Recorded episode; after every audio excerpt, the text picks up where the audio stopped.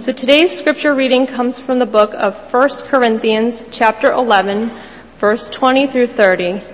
This can be found on page 812 of your Pew Bible. So sorry, page 812 of your Pew Bible.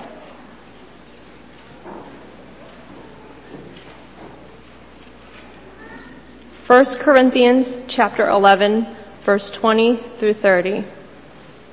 So then, when you come together, it is not the Lord's supper you eat, for when you are eating, some of you go ahead with your own private suppers. As a result, one person remains hungry and another gets drunk. Don't you have homes to eat and drink in? Or do you despise the church of God by humiliating those who have nothing? What shall I say to you? Shall I praise you? Certainly not in this matter. For I received from the Lord what I also passed on to you. The Lord Jesus, on the night he was betrayed, took bread, and when he had given thanks, he broke it and said, This is my body, which is for you. Do this in remembrance of me. In the same way, after supper, he took the cup, saying, This cup is a new covenant in my blood. Do this whenever you drink it in remembrance of me. For whenever you eat this bread and drink this cup, you proclaim the Lord's death until he comes. So then, whoever eats the bread or drinks the cup of the Lord in an unworthy manner will be guilty of sinning against the body and blood of the Lord. Everyone ought to examine themselves before they eat of the bread and drink from the cup. For those who eat and drink without discerning the body of Christ eat and drink judgment on themselves. This is why many of you are weak and sick, and a number of you have fallen asleep. May God bless the reading of his word.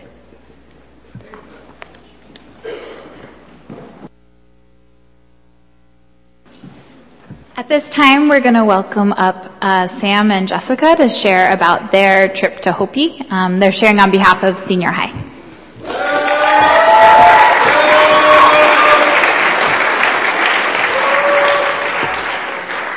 Hi, I'm Jessica and Sam, and we were on the Hopi team this year. So Sam will start off with some logistics. Hello. Um, as you heard, we went to uh, Hopi Land. It is uh, located in Arizona. Yeah. Um, so the whole trip was like two weeks long, and we went to Logan and we flew into Phoenix, Arizona. And then we like rented like a ton of vans and we had to drive like five hours up to Hopi Land. It was awful. So, uh, no, I'm just kidding. It was a fun road trip. So the first week we separated into two teams. One team was at Bacavi and the other one was at Keams. And like we ran like kids camp, like, um, it was basically like VBS for this church. Kind of like the same thing. And, um, yeah, we did songs, we played games with them. It was fun. I liked it. Um, so the weekend came. We're reunited um, because we went to help out at the annual Christian Hopi camp meeting. It's like all the Christians from around Hopi land gather. It's like retreat for us, kind of. For them, not us. And we just went to help out. And like, we saw like the two teams, Bacavi and Keams, we saw each other for the first time in like four days. It was so emotional because we like just the team was like missed each other. Um, so basically, camp meeting is like like a ton of like old Christians, like very old, because like the Christian community in Hopi is like dying and stuff. So it was rough, but we helped out with them. We like cooked. We ran the kids program for them there. It was fun. And yeah, we helped out. We are like assistants for them. Um, so the second week, we all ran a pro, we all like went together to Kykotsmovi Mennonite Church in Kykotsmovi. We call it K-Town because it's much easier to say. And it was on uh, Third Mesa. So a mesa is like like a giant plateau. It was like so there was like three mesas in Hopi Land. So basically like three Grand Canyons. It was just like one, two, and three, and they're all like far away. So we all met at the church and we ran two camps. In the morning we had a camp for kids ages 5 to 11. Um, it was in the morning from 9:30 to 12:30. It was called Hope Camp. So we ran like we did skits for them. We sang songs. We had snacks, crafts, games. Ton of fun. It was a blast. And then for the teens, it was at night. It was from like ages to like 12 to 18. But then we ended up getting some 20 year olds. And it was like from 7 to 9 in the evening. It was called Hope Cafe. It was, it was kind of weird because it was like my first time going. I had like a small group. I was like, it was weird because it was like a 19 year old, a 20 year old, and an 18 year old. And I'm 17. And they were just like, and I was trying to like lead a small group. It was awkward. So as you yeah, as I said, this is my first year. It was like, I went into like culture shock. Like I landed, we went into Hopi land, and my mind was like, like it blew up. Like I was like, cause I went to Lynn last year, so I was like, oh, I'm probably going into like a Lynn, but there's sand everywhere. And it was like not like that at all. It was like shacks, there was like dogs running around, and it was like lizards everywhere, there was bugs the size of my head. It was crazy. And like, it took me a long time to adjust because I was like, what, where am I? What, what is going on? But like, um, this trip made me realize that how like lucky we are. Like the people in Hopi, their religion and culture is so tied together. It's like if they if they want to convert to Christianity, it's like basically like saying if you want to. It's for us. It's like if you want to be a Christian, you're no longer Asian or something like that. So as they convert to Christianity, they would be they would be like kicked out of their homes and stuff. People would disown them. They'd not be with like the society would reject them. So it was difficult for like the Hopi people. So in like camp meeting, there was the elder, elderly Christian stuff because the Christian community in Hopi is dying and like the younger kids, like they would know songs from like Taylor Swift, Lil Wayne and pop songs like that, but they would never heard of Jesus.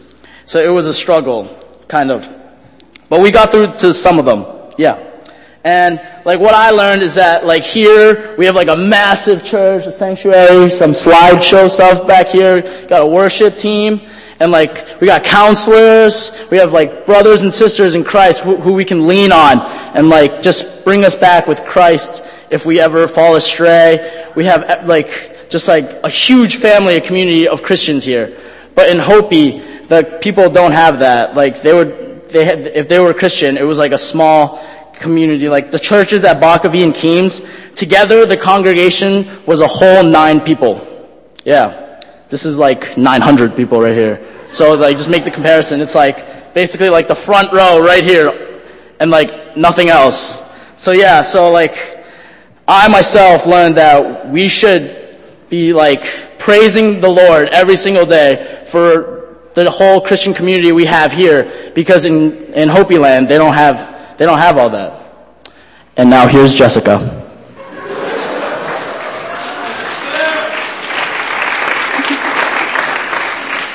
All right, so I'm going to share about some things that I learned at Hopi. So something that I really learned is, um, you know, like leave things up to God. That's really easy to say. You know, like, oh yeah, God's got my back. That's easy to say. But when you come up, come down to like really to that point where you're struggling, your team's struggling, um, what do you do? You really have to leave things up to God. So um, I went to Keams, so um, we were really struggling because when we got there, we didn't know if we'd get any kids at the camp. Um, it was the first year we were going out to Keams, and we thought we would have one kid because um, his grandparents brought him to church regularly. But then when we got there, we saw him. We're like, "Hey, like, are you coming to camp?" And he was like, "Oh, I'm already going to another camp." So we're all like, okay, so we're gonna have zero kids. What are we gonna do? Um, we thought about, you know, maybe doing community service and stuff like that. But um, after going to door to door um, to um, you know, hand out flyers to like tell people about the camp, spread the word. Um, turns out that by the end of the week we got 21 kids. So praise God that um, so many kids really came and um, we got to minister to them. So it was really great.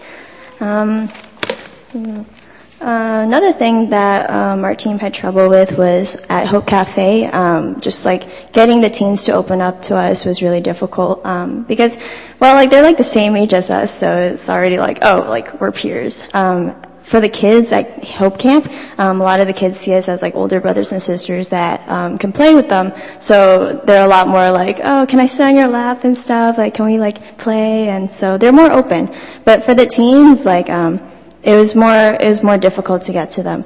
Um, at cafe, like a lot of the younger and older teens, so like 12 year olds, that side of the spectrum, also like 18 year olds, they were more open. They like laughed at our skits and such. But um, a lot of the kids, like in the middle, like 14 or 15, they were sort of on their phones all the time, or like giggling with each other. And sometimes kids would like walk out just like leave.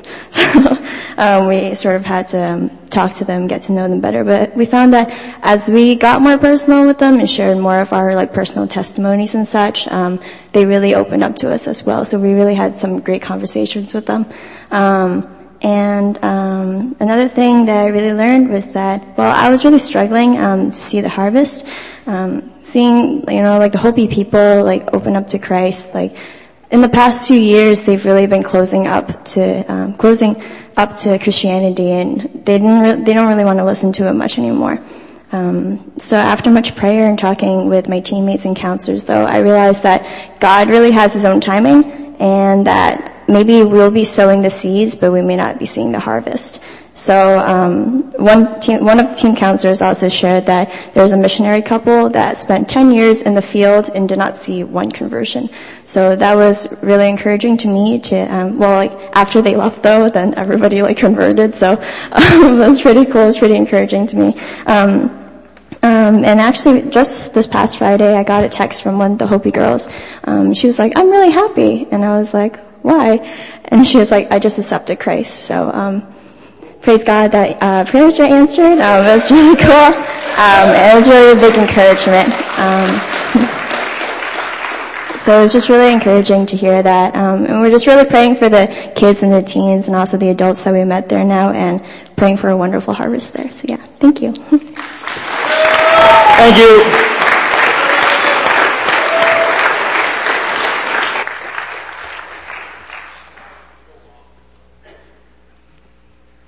Turn with me in your Bibles, if you will, to page 812. as 1 Corinthians 11. You would recognize the scripture reading because it's the piece from which we get the communion uh, every week. Now, for those of you who aren't regular here, let me just explain briefly that we're doing something different right now. Typically what we do is we work our way through a book of the Bible from beginning to end. But over the summer, we're having a change of pace and we're going back to the core values, the values that define us. You know, when we look at who we are as a community, as a congregation, what are the things that God is calling us to, to be, or to, what is the people He's calling us to be? What's the things He's calling us to do? What is it He want us to value as important? Now, Scripture has a lot of detail in it. But what we've tried to do is summarize God's calling for us in five core values. And we've been working our way through those values week by week. So if you take a look at the front of your bulletin, uh, maybe you've overlooked this before, but they're all on the front of your bulletin. Notice first of all the cross at the center of everything else. The cross is the foundation for everything that comes from it. Really the cross represents uh, us being God-centered. You know, it's as the uh, apostle Paul said in Philippians chapter 1, he wrote, that his goal was now as always that Christ be exalted in my body, whether by life or by death. So the question we ask, you know, over the summer we reflect on these things that we begin a new year basically with the academic year. And as we walk into the new year, now is the time to think about how do we want our lives to exalt Christ? Uh, how can our lives be Christ centered? In what way are our lives focused on Christ so that we're doing something, we're being something, we're being people, we're doing things, we're caring about values that w- wouldn't be there if Christ were not the center? If Christ was at the periphery of our lives or if he wasn't in our lives, our lives would be different because of this. And really the question for each of us is to ask, what is that? What is that value that I have? What is that thing that I'm doing right now? How am I serving? Who do I care about? Just purely because of Christ. Not because it adds something to my life. Not because it's important to my family. Not because it's something that the society values. But what, focus on one thing. What is it that's characteristic of my life? My values and my actions? My passions, that's there because I'm God centered. How do I want this to develop in the year to come as I serve God? What am I doing for God? Who am I being for God? Not for myself or my family or for my career, but for God. God centered. Now the, after the God centered, you see some icons on the right side of the cross. The first icon is biblical. Our lives will be directed by one of two forces or powers or, or guidelines. Our lives will either be directed by our culture or they'll be directed by Scripture. And what we're seeking to do t- together as a community is reflect on what God calls us to through His Word. We want to be biblical. God speaks to us most clearly and relevantly in the Bible. Therefore, we seek to understand Scripture accurately and apply it relevantly to our lives. John, uh, Jesus said in John 6, The words that I have spoken to you are spirit and life. And Scripture records those words for us words that give life, words through which the Spirit works in our lives so that we can honor God. So think over this summer, when fall comes, what will you be doing to grow in your knowledge of Scripture and in your obedience to it? What will you be doing that your lives might become more Bible centered than they are now, more biblical than they are now? The last week, we looked at the third value, which is missional. Now, we'll spend a few weeks in missional because it moves in several different directions. But last week, because Pastor David is being missional this week, he's going overseas with a team to work in East Asia. Then last week, because he heads up the evangelistic efforts on, on, in our church, he spoke on evangelism. And really the question here, you know, Paul says in 2 Corinthians chapter 5 verse 20, as he talks about his own evangelistic life and ministry, he says, we are therefore Christ's ambassadors, as though God were making his appeal through us. So the question we ask is, who has God put into our lives for us to influence? Somebody who doesn't know God. You know, we're the ambassadors, right? Between God on the one hand and people on the other who don't know Him. Who has God put into your life for you to pray for? For you to care about? For you to seek an opportunity to talk with Jesus in a natural way, not to force a conversation. But as you care for somebody, as you get friendly with them, as you get close together, then inevitably you'll talk about what matters in your life. Inevitably, you won't have to look for opportunities in the course of your conversations about many things, Jesus will come up. So really the question is, who has God put into your life who might not otherwise hear the gospel unless you have opportunity to talk to him? You're God's ambassador. Who has he put into your life? And now today we look at the fourth value, communal. Now, I intentionally scheduled this for communion. You see the etymological connection? The, the, verbal connection between communion and community? And it's there for a purpose. It's not accidental. You know, often we think about communion as a time where we connect emotionally with God for sending Christ to die for our sins and forgive us of our sins. But actually, in Scripture, Communion is communion in two directions. There's a vertical dimension to it, and there's a, a, horizontal dimension to it. You know, nowadays, because of germ theory and we understand how these things work, we don't like to eat, drink from a common cup. Right? You know, some traditions they will still pour out a, a, a chalice of wine, and everybody will drink a little sip from this ch- common chalice. We're, we're kind of shy about doing that, so we chop up all the bread to get, you know, uh, chop, we put the, the grape juice in little cups, and we chop up the bread. We don't want to touch the loaf of bread and tear off a chunk, because, you know, that's kind of gross to eat the bread that somebody, you know, 40 other people have torn off a chunk from. But there was a reason why the early church used a common cup and a common loaf. It's because they were a community. Communion is not something that just I do in my inner life, in my heart with God. It's something we do collectively. This is why we typically don't celebrate communion at home, except for shut-ins. Why we often don't celebrate communion as a, you know, as a subset, like in a home group. We celebrate communion as a church. Now notice how this plays out. You know, this is widely overlooked when we look at communion. Take a look at 1 Corinthians chapter 11, page 812. And I want to show you how we've missed an important dimension of communion in 1 Corinthians 11, even though we celebrate it so often. Page 812, 1 Corinthians 11. Now, really all I'm going to make to this morning is two points about communion. The first point is this. Communion is essential, integral to Christian faith. I'm sorry, not communion. Community. I'm going to do this often today. Community is essential to the Christian faith, integral to the Christian faith. We do not stand alone. We cannot stand alone. Scripture has no concept of individual Christians. It has only a concept of the people of God and individual Christians being part of that. So take a look at 1 Corinthians chapter 11.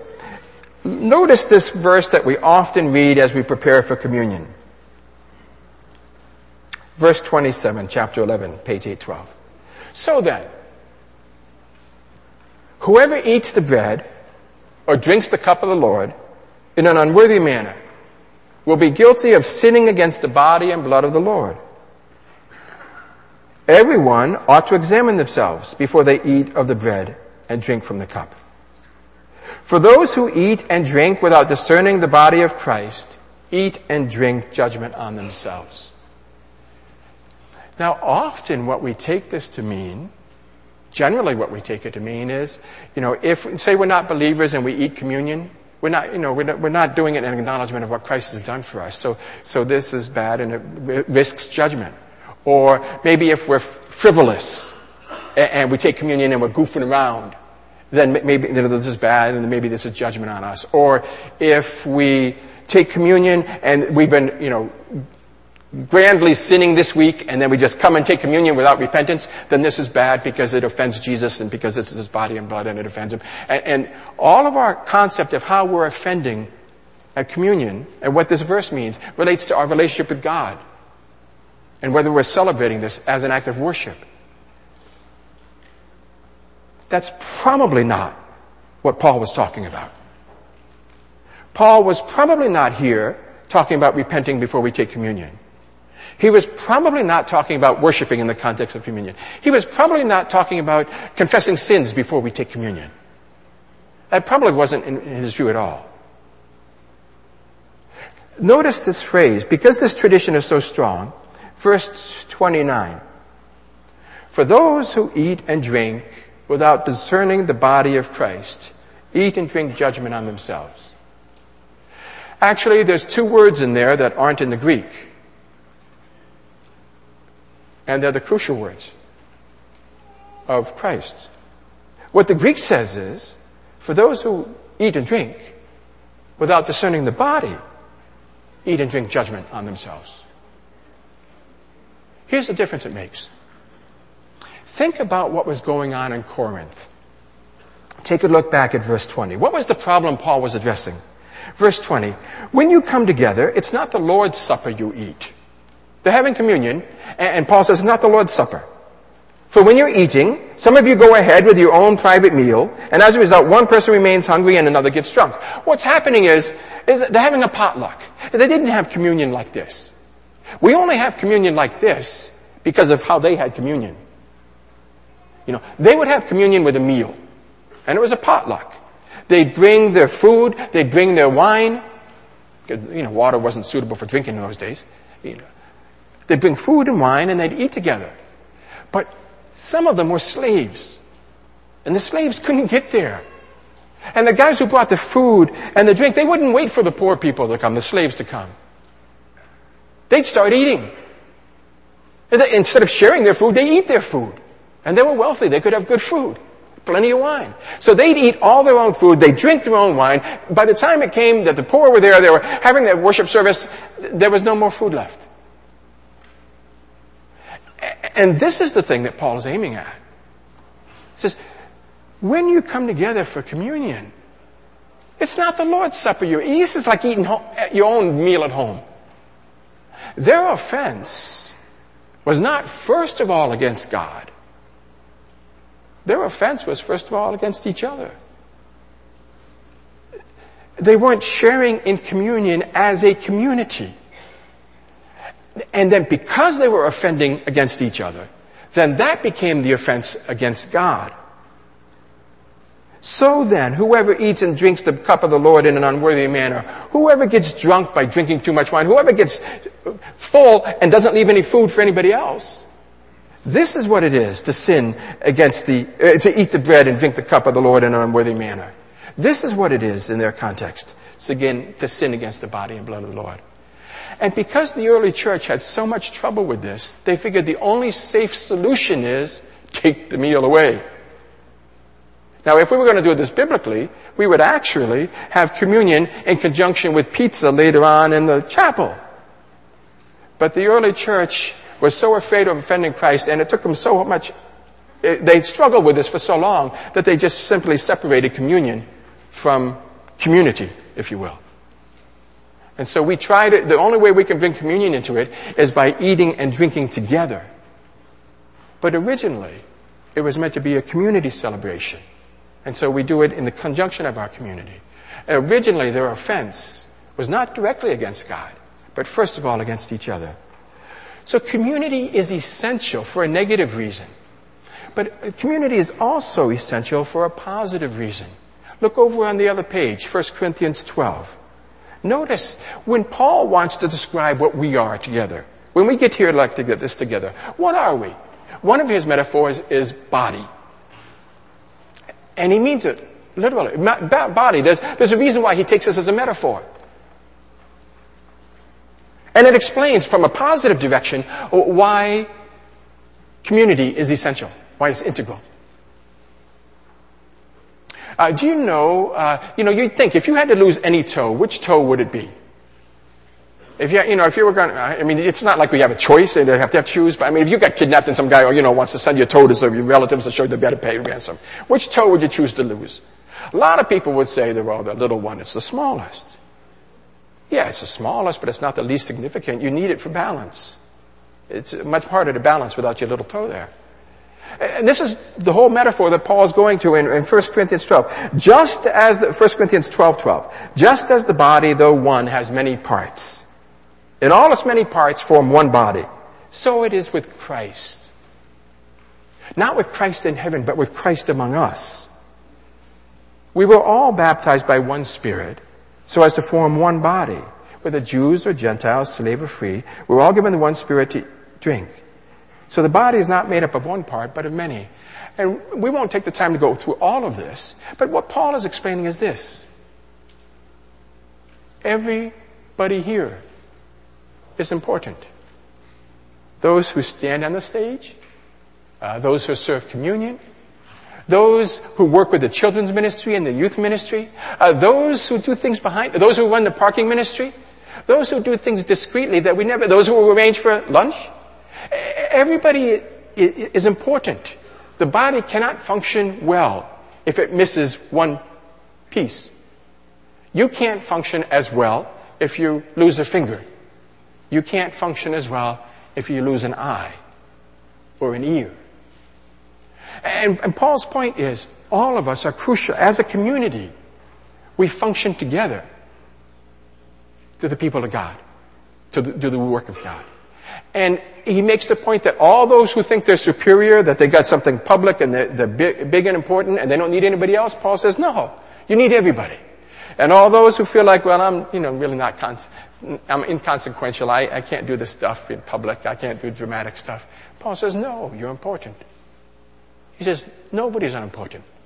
Everybody's needed. So from a negative perspective, offending the body, from a positive perspective, being needed in the body, Paul argues, community is essential. 1 Corinthians chapter 11 and 12. And now, the other uh, idea we want to cover this morning is at least some characteristics. What does Christian community look like? And how does community differ? See, by the fact that we live in this country, And in this culture, we know some things about community. The fact that we have friends, we're in friendship networks at school, we're in friendship networks at work or outside of work in the neighborhood, we know some aspects of what community looks like. But Christian community is somewhat different. Sometimes starkly different. So I want to highlight three characteristics of Christian community that come from the New Testament. First of all, Christian community is marked by diversity. Notice what Paul says in Ephesians chapter 2. Well, actually, he says it here in 1 Corinthians 12 too. Uh, we were all baptized by one Spirit so as to form one body, whether Jew or Gentile, whether slave or free. Now, these were two of the most fundamental differences in the first century. If you were a Jew, you did not eat with Gentile. They, did, they were disgusting. And if you were a Gentile, you would not socialize with Jews. They were arrogant. If you were free, you had status. If you were a slave, you were pretty much about as much status as an animal. And Paul says, we don't divide our churches between Jew and Gentile. We don't divide our churches between slave and free. We don't divide our churches according to ethnicity. We don't divide our churches according to socioeconomic standing. Elsewhere in Galatians, he says we also don't divide our churches according to gender. There is neither male nor female. All are equal before God. So he took the three most fundamental differences in the, in the New Testament era, he, the three most fundamental things that, attributes that separated people and said, none of these counts with Christ. All of them are important in the community of Christ. The Christian community is diversity. That's an essential attribute of a community to be diverse. Now, let's think about this just for a moment because we, our name is what? Anybody see a problem here? Chinese Bible Church. Well, actually, you will never, intentionally, you will never hear those words in EM. When I came here, I welcome to Chinese Bible Church of Greater, no, no, no, no, no, no. So now we still have the brand, right? Welcome to CBCGB. And I really want to shorten it. Welcome to CBC because you got to be here six months before you can say CBCGB. Too many initials. You know, welcome to cabbage. We could go with cabbage. Some people use.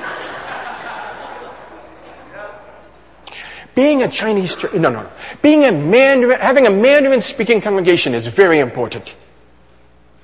When people came here in 1968, the immigration law, when this church started in 68, the immigration laws only changed in 65. There was a heap of racism here.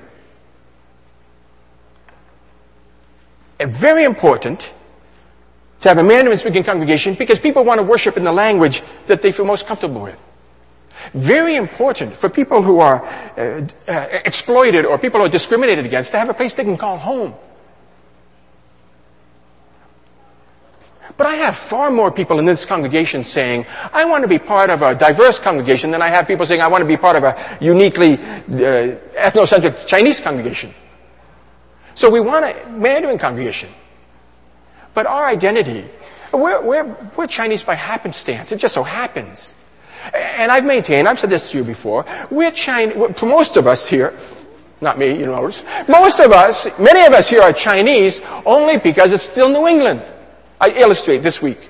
This week somebody living in Lexington came by to sell his house. You know, we have a, a, a bulletin board over there. And he wanted to sell his house, so he wanted to advertise on a bulletin board. He's an older, I don't want to offend anybody. He was an older white guy. And he came by with his little announcement to sell his, and, and, that's fine. We do that. We, we run a service for community. But in the course of that, he, he, two or three times he told me there were other Asians in his building. As if that mattered to us. That we would only live in a building if there was other Asians in the building. Now, I think he thinks this because, you know, he, he must have been 80 years old, you know, so maybe he's still old style. But even New England is going to, is diversifying. Even New England is tanning. But boy, the church should be far ahead. But so sometimes people are still uncomfortable. You know, I had one, I mentioned this, I had one guy come to me once to, come here once to give a presentation and he says, well, um, how do I behave? I don't, I've never been to a Chinese church. What do I do? And I had a chance to play games with him, boy. Once in a while I self-edit.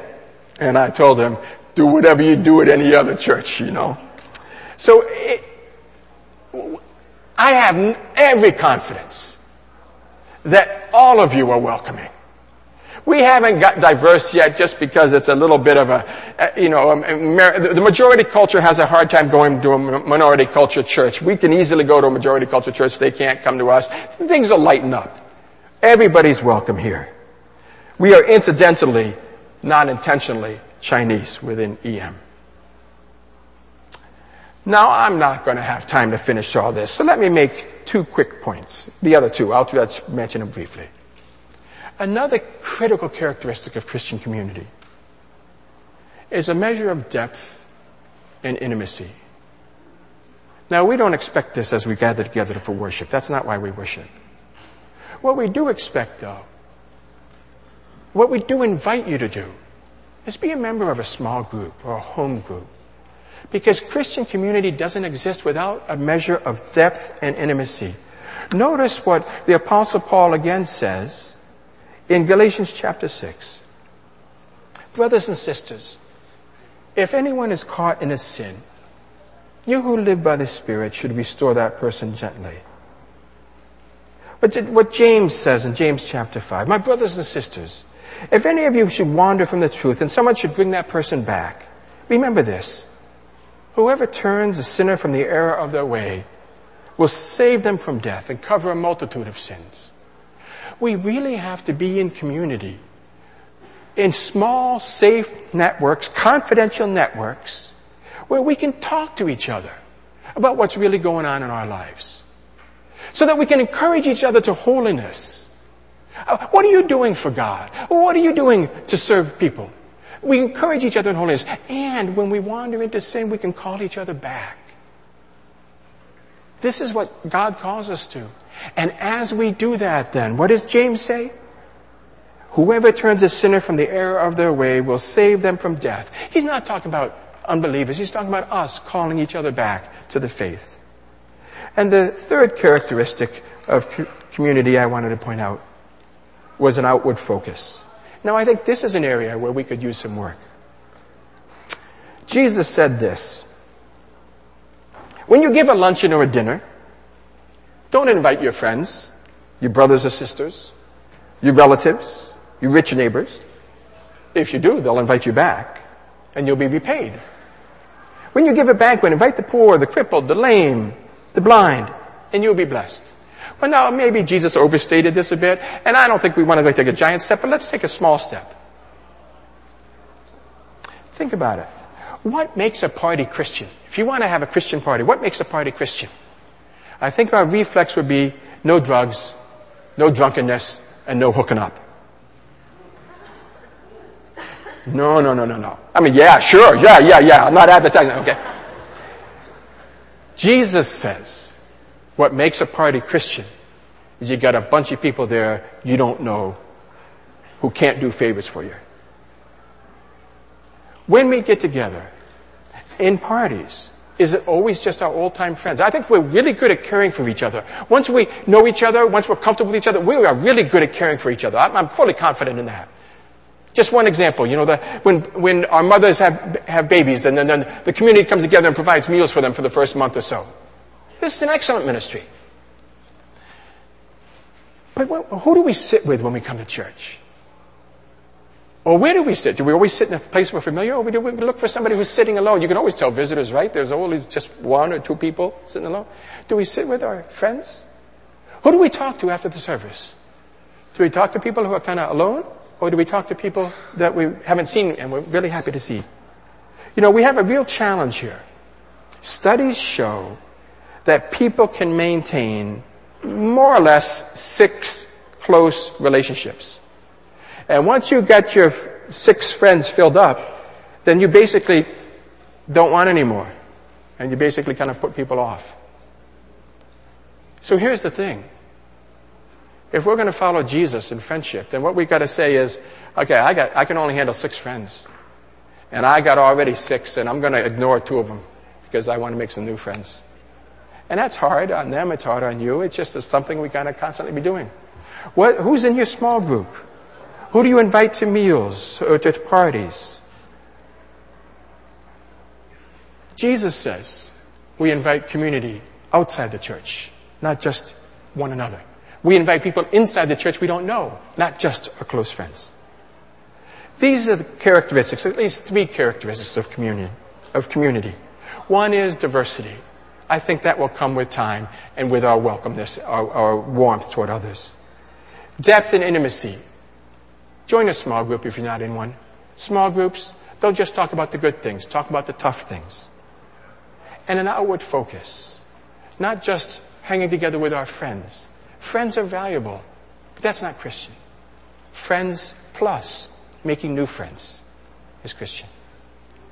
Let's pray together.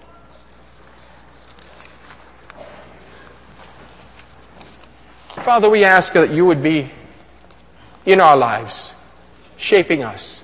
Jesus, we ask that we might do communion and community as you call us to.